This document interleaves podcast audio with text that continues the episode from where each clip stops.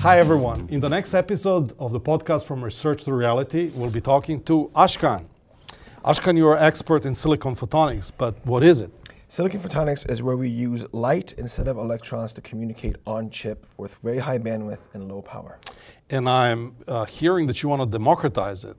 Absolutely. The name of the game is to drive adoption of technology by opening up access to drop cost and increase volume.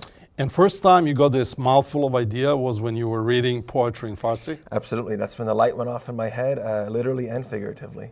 Tune in, it's going to be very interesting.